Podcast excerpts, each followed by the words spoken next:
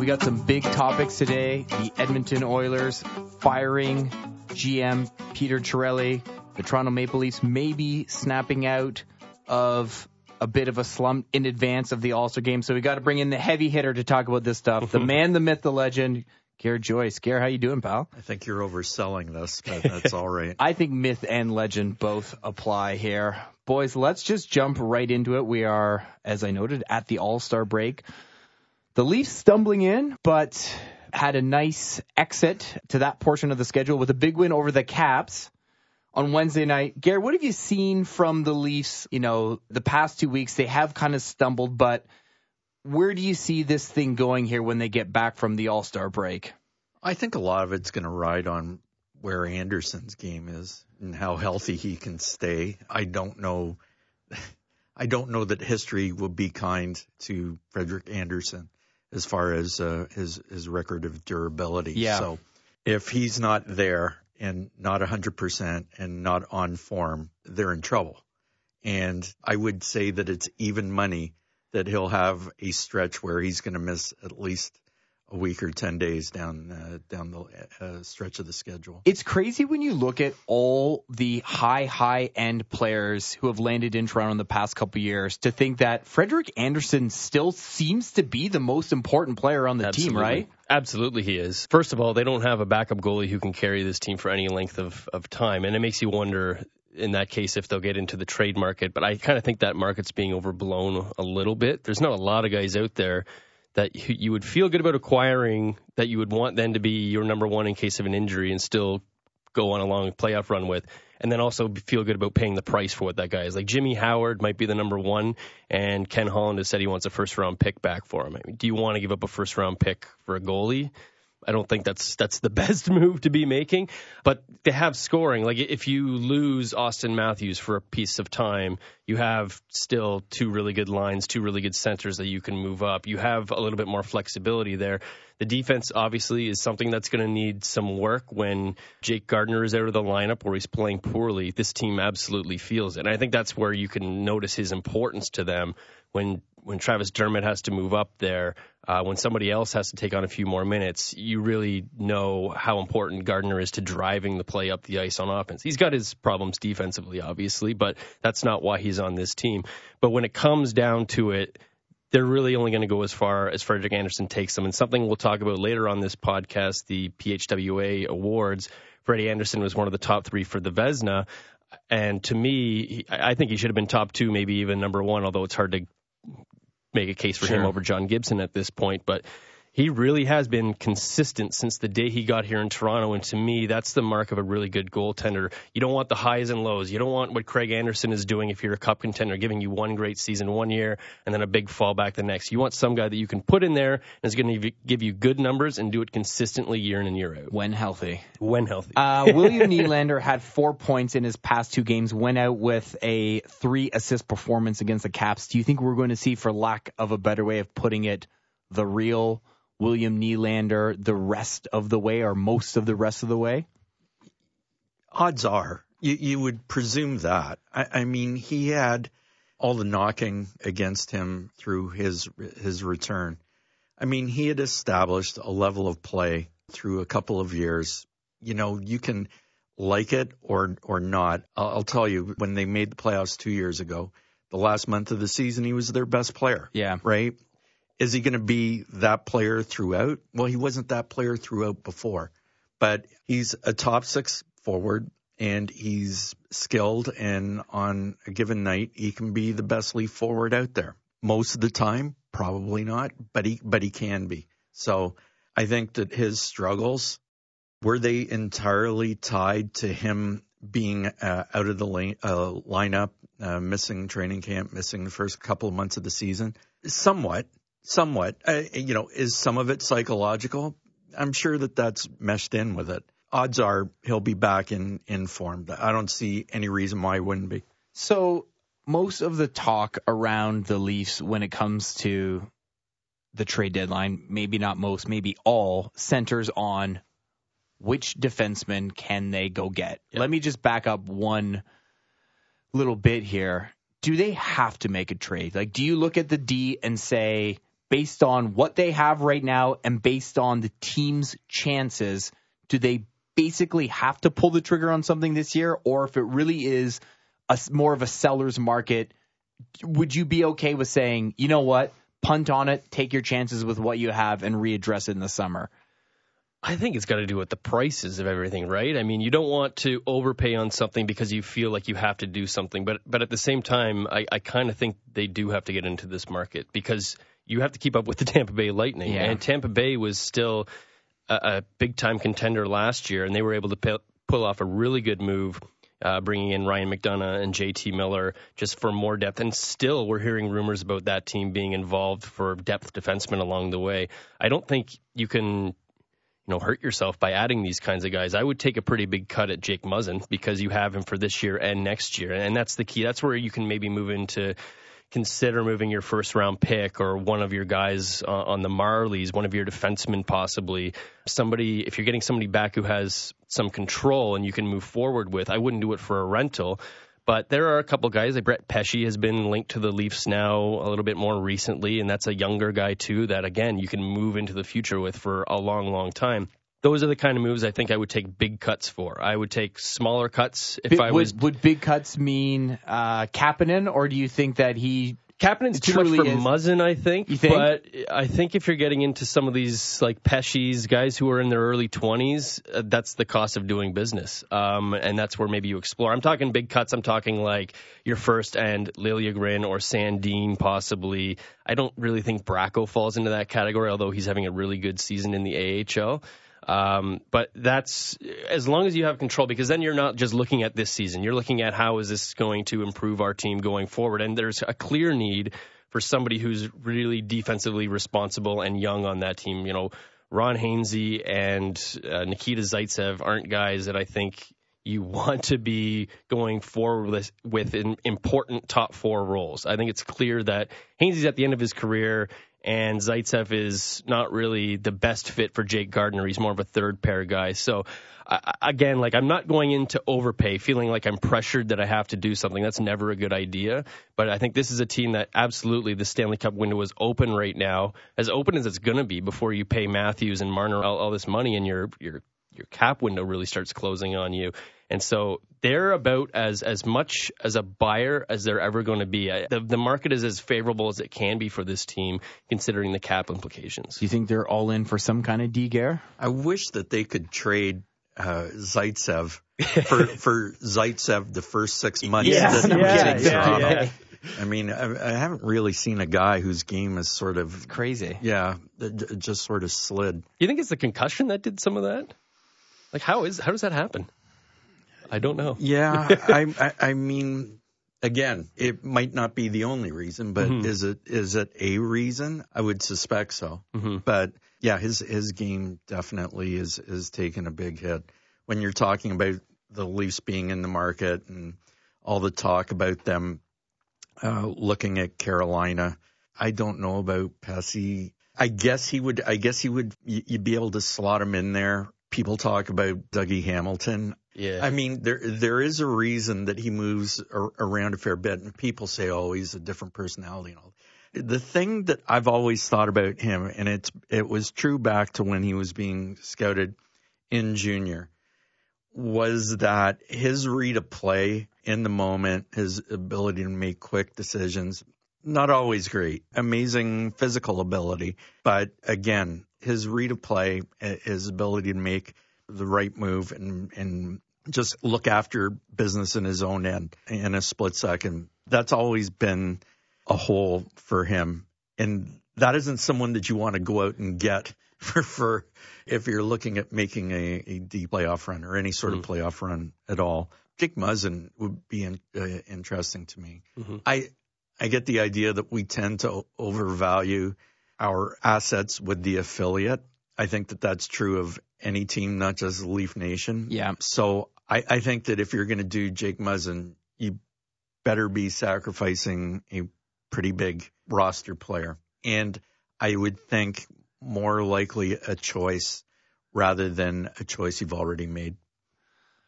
You mentioned briefly, Rory, that as we all know, there's some big negotiations coming up with Auston Matthews with Mitch Marner. Let me just ask you guys this. You know, the offer sheet really is just a rumor to this point in the NHL. Yeah, they've come out here and there and you know, we can cite examples from once upon a time, but for the most part it's not something other GMs use to, you know, try and improve their team we hear these whispers say, "Oh, this, you know, things could change." Do you think there's any chance that someone could sweep in and try and offer sheet one of those guys as the Leafs try and figure out how to fit all these guys under the cap? I would think that there would have to be an agenda involved, as something more than players. The one that I always go back to was Karmanos going out and signing Fedorov, Fedorov right? Yeah. And that was an agenda for sure. deal, yeah. And it's like, you know what? I mean, Karmanos and Ilitch, it probably goes back to a goat in a Macedonian yeah. village. That's sort of where that started. You need so, a good blood feud for an offer sheet. Yeah. So now saying all that as a preface, we have different people involved in management in the league, and it's not all these guys who've golfed together at the breakers during GM's meetings, right? Uh, and you mentioned Chayka says this, like we, there are wild cards in management. Arizona based wild cards, we should point mm-hmm. out in the mm-hmm. case of Auston Matthews, right? Yep, right. It's, but then again, it's a question of what type of uh, opening of the purse strings. Yeah. Chayka might yeah, have. for sure. So in fullness, I would say I'm really doubtful that we'll see uh, offer sheet action in any significant yeah. way, but uh, you, you, could never rule it out of hand. You know what I wonder? Just on Chayka, on your point on Chayka, you got a renegade owner in Carolina too, and I wonder if he would feel motivated to kind of push his GM. I'll put the money out there. We need scoring. Maybe this is the summer sure. to do something for those guys. So there's a little bit of a an, an added element there yeah, put a bow on this Leafs conversation yeah. with you. You know who they presently line up for to face in the playoffs? Montreal. Ooh, it's crazy. But if you're a Leaf fan, uh, I think there's more than just sentimental reasons to want to see the Canadiens in the first round. Man, they would probably really prefer that matchup to the one they'll likely get with the Boston Bruins. But uh, yeah, that's a story for another day. Uh, still a long ways to go. All right. Well, the man, the myth, the legend, Sportsnet features writer Gare Joyce is sticking around for another segment. We're going to talk about the Oilers, all the upheaval there, and where things may be going in Alberta's capital. That is coming up on the other side of the break on Tape to Tape.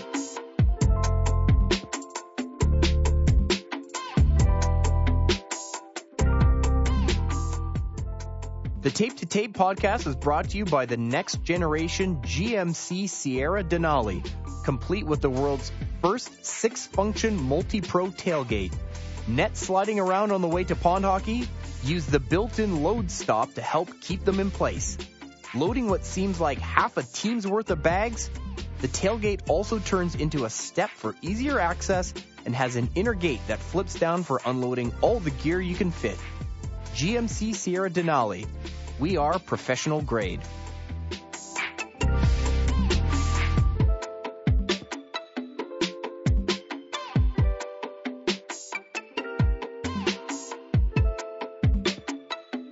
I'm just sitting here watching this game and I'm shaking my head and I, am I'm, I'm, I'm boggled that this is a professional hockey league team. Uh, the Edmonton Oilers are so bad. They can't put two passes together. The, their passing decisions, their positioning defensively, they're, uh, they look in all three zones. They look confused. They have no they, they have no idea where they're going. They're throwing hope for passes up the ice hoping that they catch somebody in, in a rush where they can get an outnumbered situation. Um, you know, they might have good skaters, fast skaters, but their feet and their hands go so much faster than their brains. They have no idea what they're doing out there, and it shows so much. You have the Detroit Red Wings, you know, God bless them, the, the worst team in the National Hockey League by points in 43, and they look like the Stanley Cup champions compared to this Edmonton Oiler team. Last night, we made the decision with Peter Chiarelli after the second period.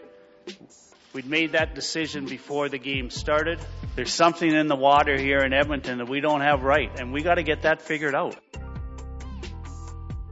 Welcome back to Tape to Tape, turning our attentions now to the Edmonton Oilers.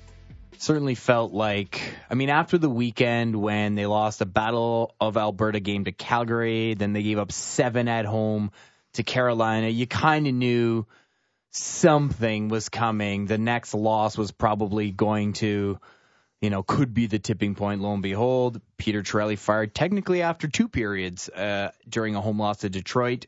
So he could exit the building quietly without being spotted and, and hounded. I mean, there's any number of directions you can go in, I'm sure, when we talk about what's gone wrong with the Oilers in the McDavid era or even before. But has it just come down to they've just never been able to supplement the high end talent they had, whether it was going back to drafting Taylor Hall, Ryan Nugent Hopkins, and, and certainly through Draisaitl and McDavid. There's just not enough other guys. I'd love to be able to point to one thing that led to Chiarelli's downfall, but it's sort of death by a hundred blows. Yeah. A thousand would be overstating it. Um, you know, the, the Adam Larsson deal, that could have easily blown up before this season. Right. You know, the the timing of it is goofy to me, right? Like if if you're if you're going to do this, if this was, you know, at all on the radar, I have no idea why you're not doing it in the off season. Like just n- no idea. Like we're gonna we're gonna give it 40 games and see see how how we're doing. They can say that they don't know if they're gonna have a replacement in before the end. It, they, I can tell you they won't have the replacement that they were looking at. Yeah. Right. The timing of it doesn't make sense. Do it in the off season if it's in the cards at all. If not, I just don't see the changing of horses in in midstream, especially when there's only one horse there. Gare mentioned the Larsson for Hall deal. That one certainly gets a lot of attention. But Roy, you wrote about some of the notable trades Chiarelli made during his almost four-year tenure, hired in Yeah. 2015. Just take us through a couple that uh, you highlighted that you know may have ended up playing a role in uh, in his eventual dismissal. So the very first one that he made is is another one where he picks up Griffin Reinhart, who plays something like 26 games for them that following season, one playoff game, and and that's it. And then he's lost to Vegas in the expansion draft after that. They gave up a first and a second round pick for that. Now, that first round pick becomes Matt Barzal, which looks awful, but you never know what Edmonton would have done with that pick. Like if they took I think it's fair to assume bad things. yeah, like Thomas Chabot comes after that. If they Yeah. take Joel Eriksson Ek or Evgeny uh, Svechnikov, though, it's not such a, a mess up at that point, Right. right? And um, but you look at it on paper, and it's just it's it's a huge loss for the Oilers. What would this team have looked like if they just would have had Matt Barzal in that position? And another one, and I don't know if it's really fair to say that it was an awful trade for Chiarelli at the time was Justin Schultz because he was getting booed by fans in Edmonton just before that happened. Um, he was a really highly sought after, unsigned college free agent. Um, they scoop him up, and he had, you know, a lot like Jake Gardiner. He's got a lot of offense to his game, but a lot of knocks on defense. I was And- amazed that he went to them. to Edmonton. Yeah, at the time, from, yeah. from He- he- Anaheim, right? Yeah. yeah, yeah. Well, And he the fact pick. that somebody chooses Edmonton, But that's how Edmonton kept sucking you in, though, was all that high end Yes. talent. You just kept thinking, it's got to come to a boil. It's got to Yeah. come to a boil. And you get just a couple of late round picks for him. Again, you look back on it and you look what Justin Schultz has done in Pittsburgh and how Yeah. he's fit in there, and it looks like an awful trade, but you remember it in the moment, and nobody wanted Justin Schultz. No fan in Edmonton wanted him around anymore. It was there was too much wrong with his game, and and again, they don't they don't get anything out of that one. And I always I also thought it was interesting, and you definitely can't put this one on Chiarelli, is that they had to give up a draft pick to Boston to get him in the first place. And that draft pick turns out to be Jack Studnicka, who just played for Canada at the World Juniors, had a pretty good showing, and is a, and is a decent prospect now. And you just think, well, that's another pick, and and uh, uh, it's all part of one of the big problems with Trelly. And there's a lot of them, a lot of bad trades. Um, there are some good things. I think that Oscar Klefbom contract is a really good value one for what he brings to this team. But you talk about the draft, and you just look outside of the very first pick that they make, and there's not a heck of a lot going on there. Uh, Caleb Jones is somebody who's looking like he might be an NHLer uh, someday. Maybe he's a third pair guy right now, but he's not quite there yet. He's not a difference maker or anything like that yet. And, but you look at their seconds, third round picks. there's a ton of whiffs in there, and that's the difference between a successful organization that can sustain winning and one that either doesn't get there or gets there for a very short period of time and falls off again. You need to be finding uh, these kind of players later in that draft or finding value guys who are on the free agent market. And, and Edmonton wasn't doing that. They were doing the obvious things right, but after that, there wasn't much going right for the organization. So what happens now? Keith Gretzky is kind of holding the reins. It's going to be by committee with Bob Nicholson at the top. You know, obviously all decisions, all trades moving forward are going to be done, you know, with insight from the higher, the highest levels, I suppose.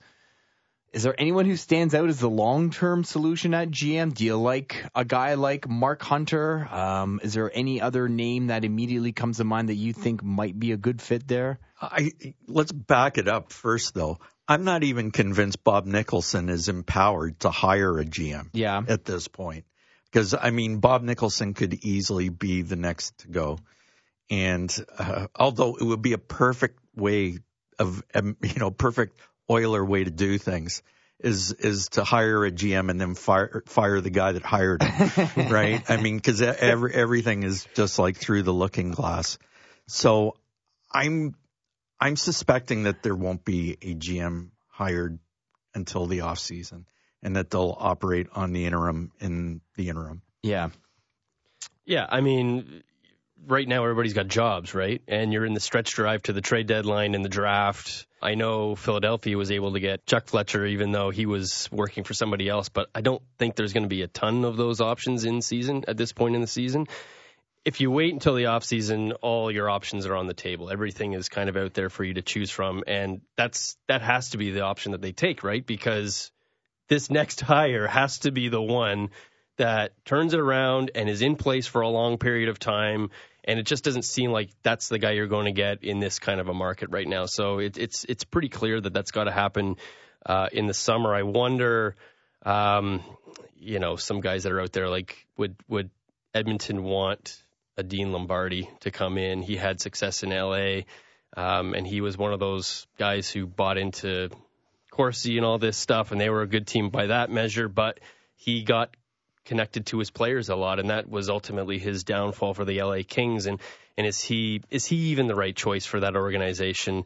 I don't really think it's clear yet. The one that's uh, that would be obvious to me is if he gets fired, which might not even happen, is Doug Armstrong right. for the Hockey Canada connections. There's a lot of those guys there, but again, although he's he's got a pretty good track record of building up that St. Louis Blues organization, but are fans going to look beyond that and say, this is another old boys club, another guy that you all know and everybody there is familiar with and has worked with before? And what has really changed then if you're just adding another one of those guys? And again, like, that's not a knock on Armstrong. I think he's done a really good job in, in St. Louis, but is is that too similar? Is he too similar to kind of what they already have in place? The the one thing, the one other thing that I would say on this is that when when you're going out to get a GM, although you're hiring a guy, you are going to at some point inherit his crew. And if you're hiring someone in mid-season, he can't have his network, his network, right. his his his posse uh, work working for him. And uh, Chiarelli got some of his crew in uh, in Edmonton so I, I mean, I think what you're hoping to get out of a new GM is culture change, and you can't really affect that in midseason, no matter who you're going to go out and get.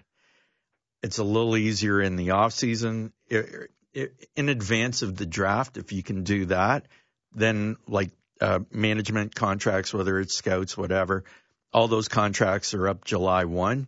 You sort of know who's who's at large, and you can negotiate around and and and get uh, and get people out of if they have a, a year left on their term or something like that. So uh, th- that's that's probably the main reason I, I think that we'll be in a holding pattern until the Oilers, the Oilers are eliminated. How, how do you think Chiarelli felt uh, watching video of McDavid uh, being interviewed like after practice the other day, right? Like, I mean, that that if you're if your captain and franchise player is that unhappy, you're pink slipped. Well, yeah. You've if you've lost him, you're you're done.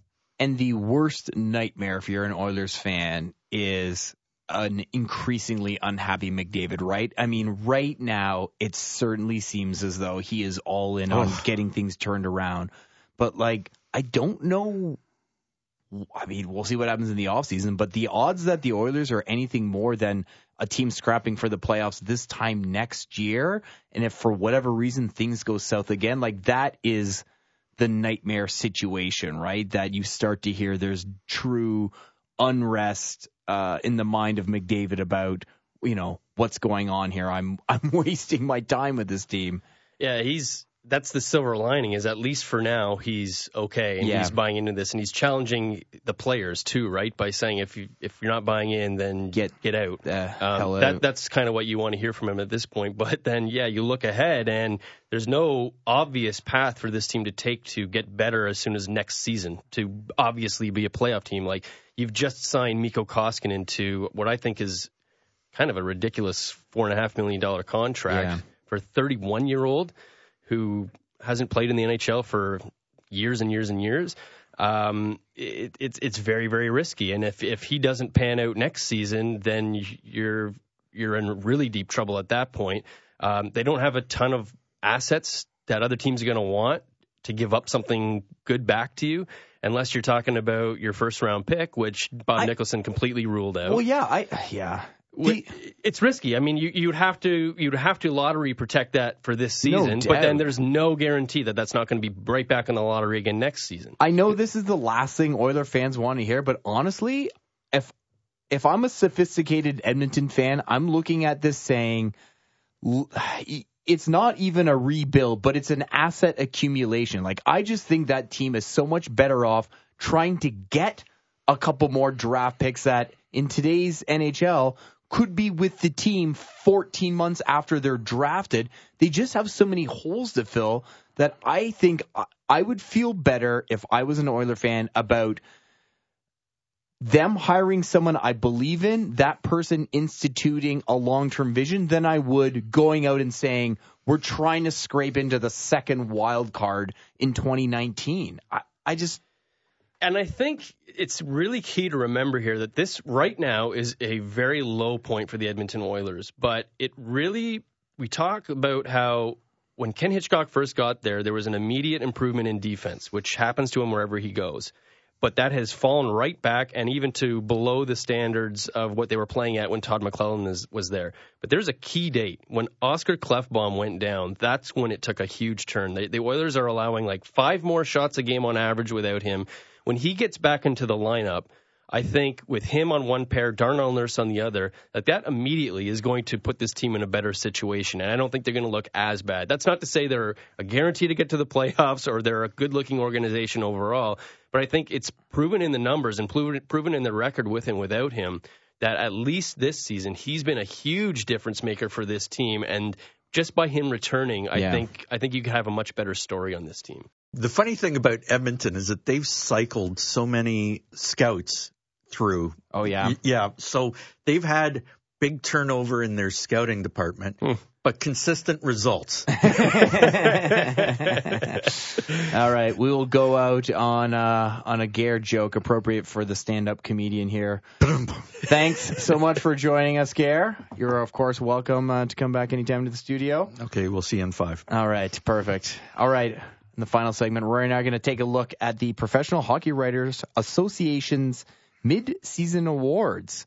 Fun little tradition that has kicked back up the past couple years. We will look at the winners, talk about who may have been a little slighted and how things may change over the final couple months of the season. That is coming up in the final segment. Tape to tape.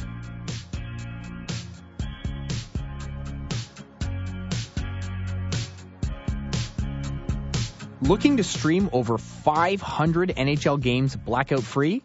Sportsnet Now is the product for you.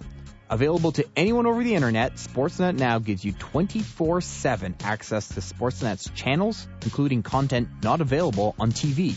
You can stream on the go or at home on your big screen from the most popular devices, including smartphones and tablets, Apple TV, Xbox, PlayStation, and Chromecast. Sign up for as long as you want and cancel whenever you'd like. You can also stream the NBA, MLB, Premier League, all your favorite Sportsnet original programming, and more. Visit snnow.ca for more details.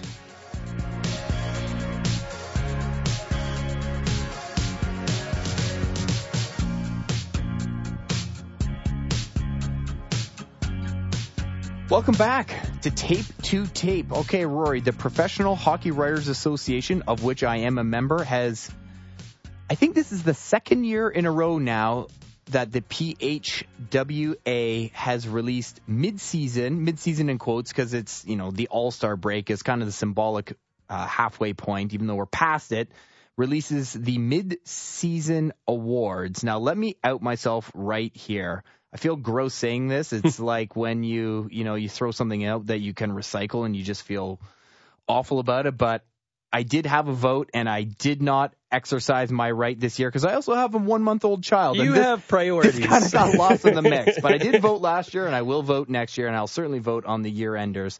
So let's just look at a couple of these awards, starting with the Hart Trophy, the MVP Nikita Kucherov of the Tampa Bay Lightning, Johnny Gaudreau, Calgary, Connor McDavid in that order, one, two, three. I'll just run through these quickly and we'll circle back to a couple. The Norris, Mark Giordano, Morgan Rielly, Brent Burns, Selke winner, Patrice Bergeron, surprise, surprise. Alexander Barkov, nice nod there. Number two, Mark Stone, probably the best two-way winger in the league. Calder Trophy, we're going to crunch the numbers when this is all said and done, but Elias Pettersson is going to be the biggest runaway rookie of the year, assuming he doesn't miss any more time in a long, long time. So we've got him ahead of his countryman Rasmus Dahlin and a Finn Miro Heiskanen.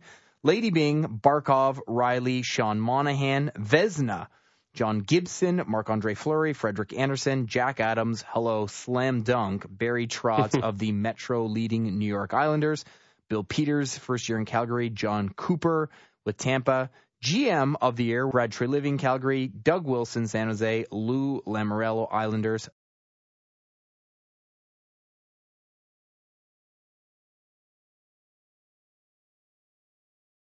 And your comeback player of the year, kind of, sort of, kind of, I guess the rough, rough equivalent of the Masterton, Robin Lehner of the Islanders, Jeff Skinner of the Sabres, and Zach Parise of the Minnesota Wild. All right, Rory, I know you kind of wanted to jump in on the GM of the Year award. You had some thoughts here. Where's Marc Bergevin? Uh, how His crazy team is in the that to playoffs, say? I can Yeah. tell you that. How crazy is that to say? A couple months ago, no one is even thinking about this guy in any way as a GM of the year candidate. In fact, they're probably thinking the opposite. Like, why does this guy still have a job and everything?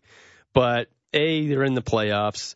B, their top two scorers, Max Domi, Thomas Tatar, were off-season acquisitions for him that have clearly paid off.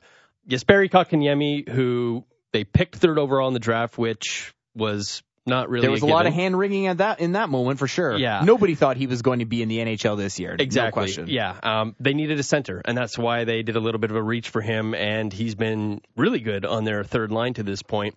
What I don't like about this award uh, and the way it seems to be getting voted here, it's the same reason why I don't like the way the Jack Adams is voted. Is you're going to end up with a guy whose goalie played really well and his team overachieved, and th- that happens a lot with the Jack Adams. Probably not happening this year with Barry Trotz because he's made an obvious difference with that team. But in the history of that award, that's that's where it always ends up.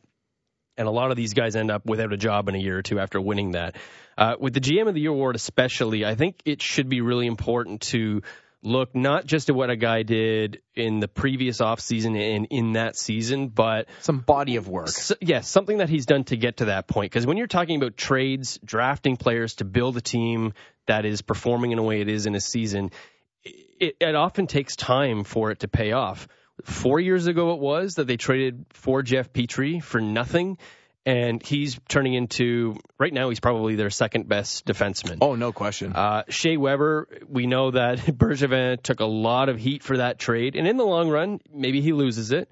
I think there's a, probably a pretty good chance of that. But right now in this season, after coming back from injury, Shea Weber's right up there in the Norris Trophy discussion, and he's definitely having a better season than PK Subban is to this point.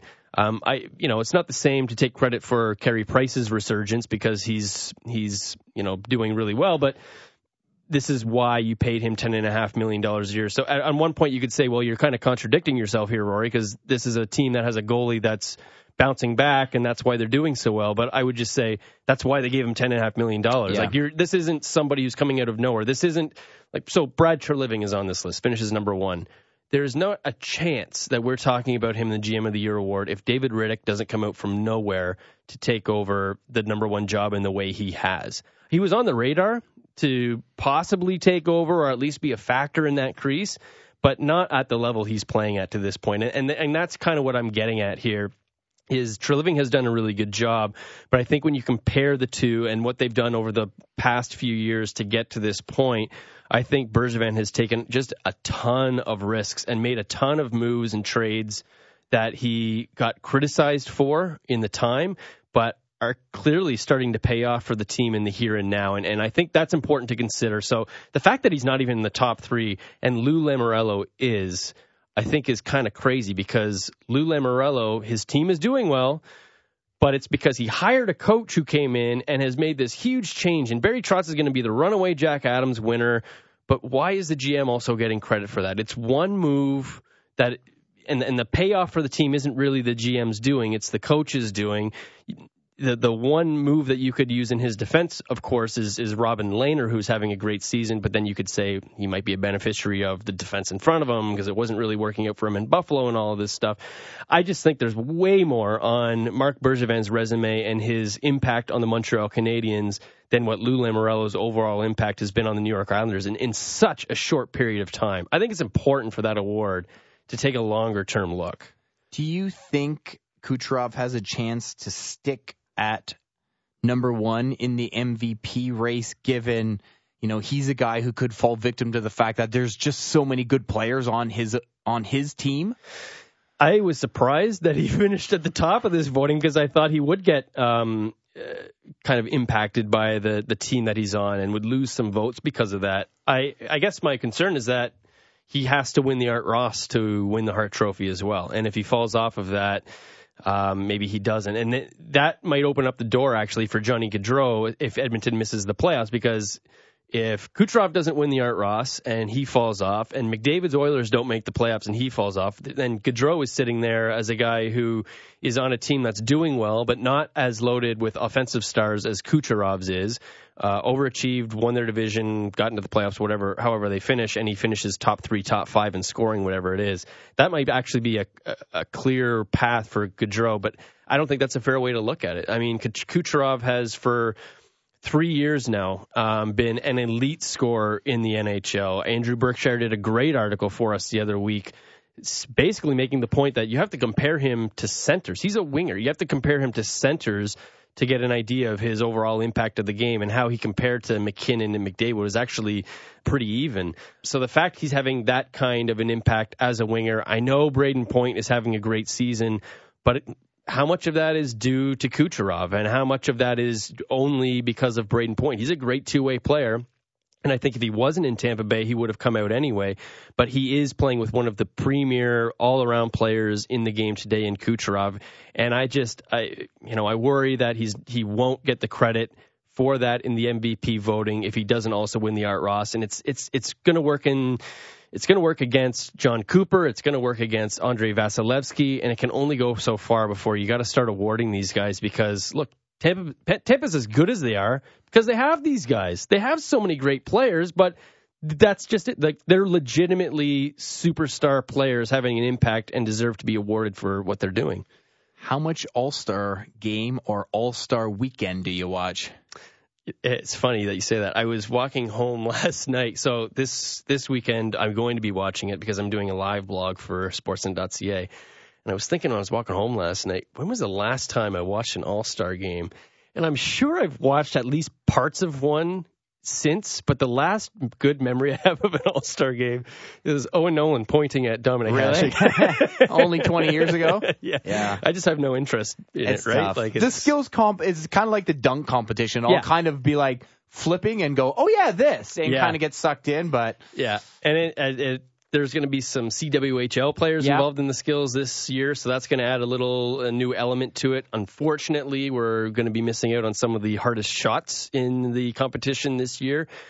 Which is why I wish the NHL would just get the best players to go and participate Sure. in that. We want to see Zdeno Chara. We want up against Shea Weber. We want to see Connor McDavid up against whoever you know You do. ch- choose your fastest skater and put him up there against against McDavid puck handling everything like that I want to see the best guys for those drills and and I don't think they'll ever get back to that but that would be something that I think would also help uh, the skills competition but I am going to watch the All-Star game this year All right. I bet you're not I don't think so. Maybe I'll follow your live blog. There you go. Sportsnet.ca. There you go. All right, sounds good. I want to ask you as we close out here so you mentioned off the top of this segment that you didn't fill out this ballot because of your newborn at home any surprises there so far Uh, I don't know if there's any real surprise yet. I've been saying it's like a series of things you kind of sort of kind of knew about or Yeah. or guessed at crystallizing. It's a lot of going, "Oh, that's what this means. Yeah. Oh, that's what it's like."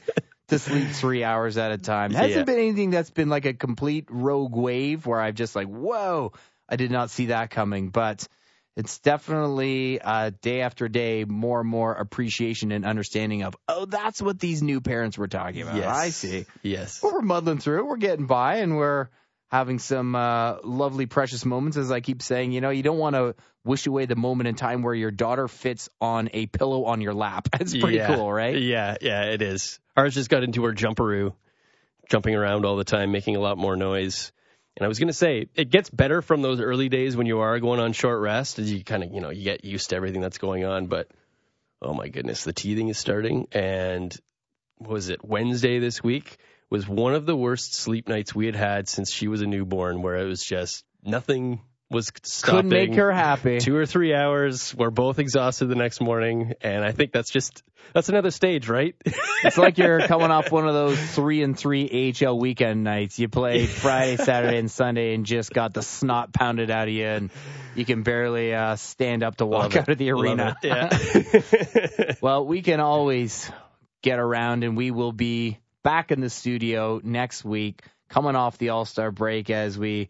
I don't know if we'd say make the turn for home yet, but man, uh, we come back. It'll soon be February, and of course, trade deadline talk dominates that month, and then there's really just one more month to go. The home stretch in the playoff races. So exciting times in the NHL. Always exciting times on the Tape to Tape Pod. Thanks to Gare Joyce for dropping by today. You can follow Rory on Twitter at Rory Boylen, myself, Dixon on Sports. Check us out in iTunes. Find us at sportsnet.ca. Come back next week for more glass rattling hockey action on Tape to Tape.